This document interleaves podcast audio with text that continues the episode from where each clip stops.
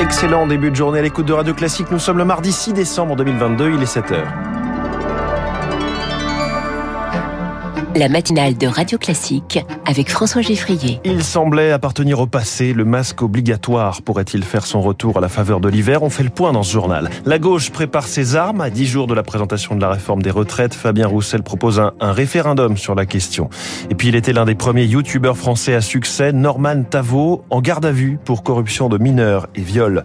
Après ce journal, pourquoi est-ce impossible de débattre sereinement d'immigration, même quand l'économie française est en jeu Ce sera l'édito de François Vidal à 7h 7h15, les stars de l'écho avec l'homme qui sait, lui, comment mettre son argent à l'abri de l'inflation. Je reçois François Monnier, directeur des rédactions d'Investir, mais aussi de boursier.com et de Mieux vivre votre argent. Radio. Classique. Cette question, Léa Boutin-Rivière, faut-il oui ou non revenir au port du masque obligatoire? 55 000 nouvelles contaminations par jour en moyenne la semaine dernière. Les chiffres sont en hausse et cette augmentation intervient alors que l'hôpital est déjà malmené par les épidémies de grippe et de bronchiolite. Mais pour l'instant, l'exécutif ne compte pas forcer les Français, Rémi Pfister. Pour le moment, on ne bouge pas. Le gouvernement reste sur sa ligne, inciter fortement à porter le masque lorsqu'on le juge nécessaire sans avoir recours à la coercition. C'est un outil à manier avec précaution, avance-t-on dans les couloirs du ministère de la Santé. D'abord parce que 70% des Français se disent contre ce type de décision. Ensuite parce que l'exécutif parie sur le bon sens des Français. Une chose est sûre, si jamais il fallait rendre le masque obligatoire, la décision viendrait de l'Élysée et Matignon. Encore faut-il savoir sur quels critères. Les contaminations quotidiennes de Covid et les taux d'incidence ne semblent plus être une indication suffisante pour le gouvernement depuis bien longtemps.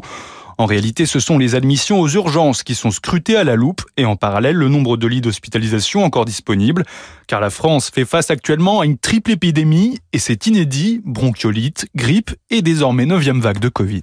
L'Agence nationale du médicament mise en examen pour tromperie en cause le dossier du Levothyrox, médicament dont une nouvelle version a été mise sur le marché en 2017. Alors que de nombreux patients se plaignaient d'effets secondaires, l'ANSM avait conclu que cette nouvelle formule n'engendrait pas de problème de santé grave. Il est 7h02 et dans moins de 10 jours, l'exécutif présentera sa très attendue réforme des retraites. Et la gauche craint un nouveau 49-3, alors elle tente de se faire entendre par d'autres moyens. Pourquoi pas un référendum? C'est en tout cas l'initiative proposée par le communiste Fabien Roussel, dévoilée hier en meeting dans le Finistère.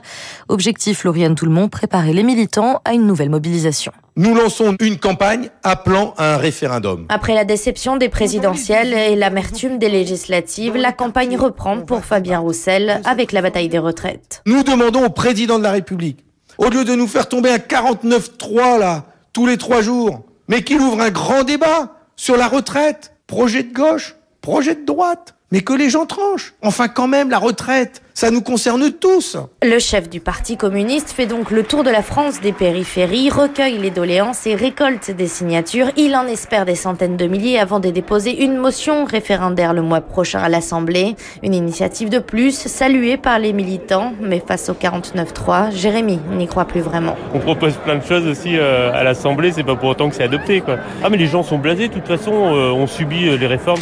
Le constat paraît inévitable, une retraite retardée et surtout avec des salaires toujours plus faibles face à l'inflation, s'inquiète Patrick, salarié de PME. Moi j'ai 63 ans, j'ai fait une estimation de retraite, il me propose 1500 brut, ça me fait peur. Et la gauche n'est pas unie sur la question des retraites, entre taux d'annuité et âge de départ, la NUP doit encore se trouver un projet alternatif commun.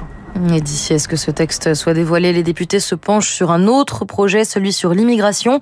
Le gouvernement prépare le terrain aujourd'hui avec un débat dans l'hémicycle entre tous les groupes politiques avant l'arrivée du document au printemps prochain.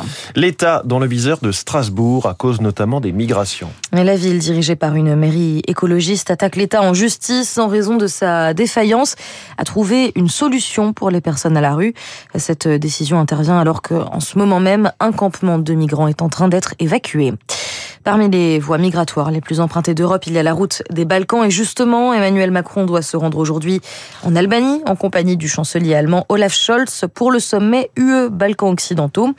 Objectif, envoyer un message de soutien à la région face à l'offensive russe en Ukraine montrer que malgré les dossiers d'adhésion de ces pays toujours en attente, l'Europe ne les abandonne pas.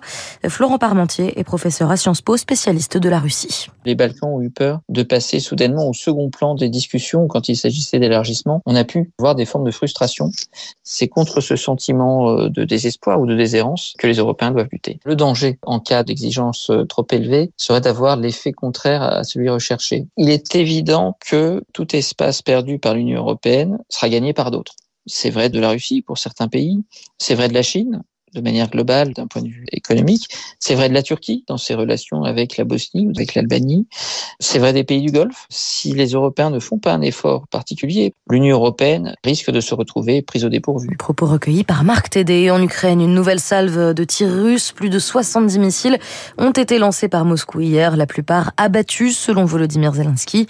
En plein froid hivernal, Kiev s'efforce d'approvisionner la population privée d'eau, mais aussi de rétablir les installations énergétiques détruites par le Kremlin. Radio Classique, il est 7h05, une star des réseaux sociaux accusée de viol. Norman Tavo, mieux connu sous son alias d'internet Norman, fait des vidéos, a été placé en garde à vue hier pour des accusations de corruption de mineurs et de viol.